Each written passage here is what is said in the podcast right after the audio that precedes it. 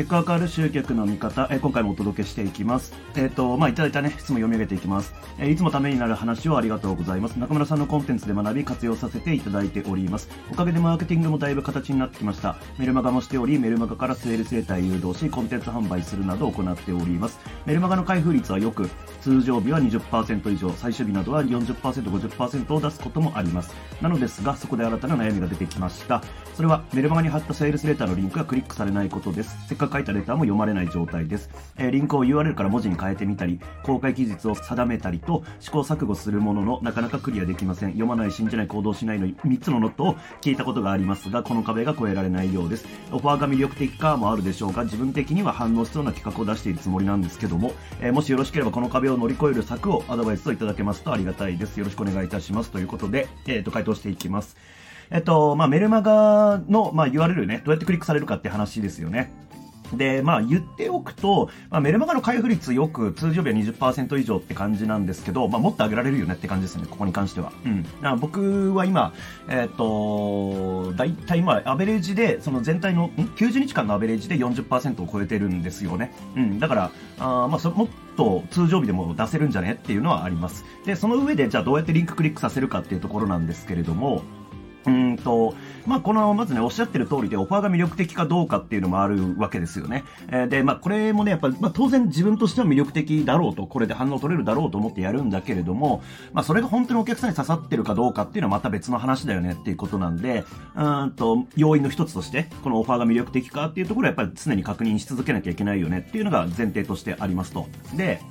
うんと、まあ、ここでね、えー一応言っておきたいのが、まず、リンクのクリックされる数なんですけど、うんと、まあ、例えばキャンペーン4日間やりますよ、みたいな感じでやった時、うん、クリック数っていうのは大体減っていくんですよね。あの、後半にかけて。うん、だから最終日、あの、開封率は高いけれども、えーなんだろうな、リンクのクリック率は下がるとかっていうことが全然あるんですよ。で、これはなんでかっていうと、当然ですけど、そのキャンペーンスタートした時に、えー最初の方でね、確認をするわけじゃないですか。例えばセールスレターとか。で、それ読んだ結果、まあ、今自分には必要ないなっていうふうに判断したら、まあ、その後別にリンククリックしないですよね。まあ、どんなこと言ってるんだろうっていうことでメルマガをこうチェックするってのあるかもしれないですけども、えーわざわざリンクをクリックしないと。うん、まあ、同じものなんでね。そう。で、これって、まあ多分自分のね、行動としても、えー、なんとなくこう、心当たりあるんじゃないかなっていうふうに思います。だからまあキャンペーン進むにつれてクリック率っていうの落ちていくっていうのが、まあ結構ある。ただ、最終日になっても、まあクリックしてくれる人たちっていうのは、まあ検討段階にいる状態なわけですよね。だからまあ、うんとより濃いクリックが後半には集まってるっていう感じで考えておくといいんじゃないかなっていうふうに思います。まあ前提として落ちていくものだっていうふうに思っておけば、まあ気も楽になるんじゃないかなと。で、うんとその上でリンククリックさせる方法してもらうためにはなんですけども、うんと、まあ実際のこれメールをね読んでないんで、どういうところに問題あるかっていうのは定かではないですけども、まあ、うんと、おそらくですけど、うんと魅力的なオファーを、えーしているつもりだっていうことは、なんかメルマガでオファーについて書いてんじゃないかなっていうふうに思うんですよね。まあキャンペーン期間中。うんと、例えば、じゃあそれこそセールスレターの書き方についてのキャンペーン、あの、プログラム作ったんで見てくださいみたいな感じで、オファーを、うん中心に扱ったメールを書いてるんじゃないかなと。で、そうしちゃうと、うんと、まあ、リンククリックする意味っていうかね、必要がないですよね。うんと、それこそセールスライティングの話ですって言われた瞬間に、じゃあいいやって思う人は、ま、リンククリックしないわけですよ。でも、うん、例えば、その問題提起だったりとか、うん、なんか多くの人が抱えている、うんと、その、今抱えてるね、現状の悩みとか、その辺りについての、うん、訴求。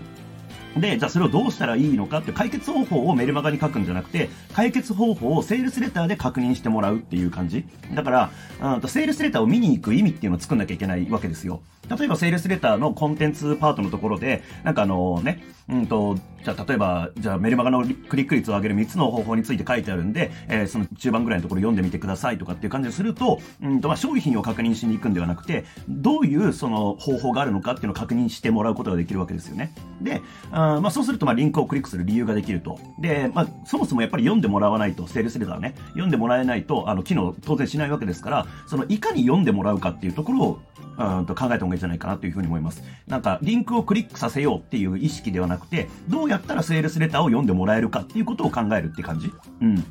だもちろんこれセールスレターの書き方とかで、うんと、それこそね、あの、セールスライティング得意じゃない人たちは、うんと、まずセールスレター自体が、オファー中心になってるんで、そもそも読んでもらう理由を作りにくいっていうのはあったりするんですよね。まあ、このあたりは Big Idea って考え方なんですけども、このリンクをクリックさせるためには、もうセールスライティングの段階、セールスレターを書く段階から実は始まってるっていう感じなんですよ。だから、この商品をこう作った、じゃあこれをアピールしようと思った時に、僕がやっぱり考えるのは、そのセールスレターはどういうアイディアで書けば、どういうなんか切り口で書けば、あの、リンククリックしてもらえるかなっていうことを考えるんですよね。そう。だから、うんと、そもそもセールスレターを書く時の段階でメルマガに載せるっていうことを前提にしてあるっていうこと。うん。まあ、とにかく、その読まなくても、セールスレターを見なくても、と問題ないメールの書き方だったりとかだとあ、そもそもリンククリックする理由がないよねって感じなんで、まあ、それこそそのオファーが、えー、ちゃんと必要としている人以外はリンククリックしないよねって感じ。うん。まあもちろん、その必要としている人たちがリンクをクリックしてくれているんであれば、それはそれで問題ないというかね、えいいことなんですけれども、まあもっとより多くの人を巻き込んでいくっていうことを考えたときには、えー、セールスレター、オファー中心のレターを書くんじゃなくて、やっぱりそのメルマガに載せるっていう前提で書く必要があるし、えー、メルマガを書くときにも、えー、そのリンク先、セールスレターで書かれてる内容をチェックさせに行くっていうような、えー、意識で書かなきゃいけないかなっていうふうに思います。うん。まあそんなところですかね。えー、まあ開封率とかね、もっと上げられるって話はしましたけども、えー、開封率上げて、さらにまあそのリンククリックする理由っていうのをちゃんと作っていけば、えー、もっと売れるようになるんじゃないかなっていうふうに思います。なんか参考になれば幸いです。ありがとうございます。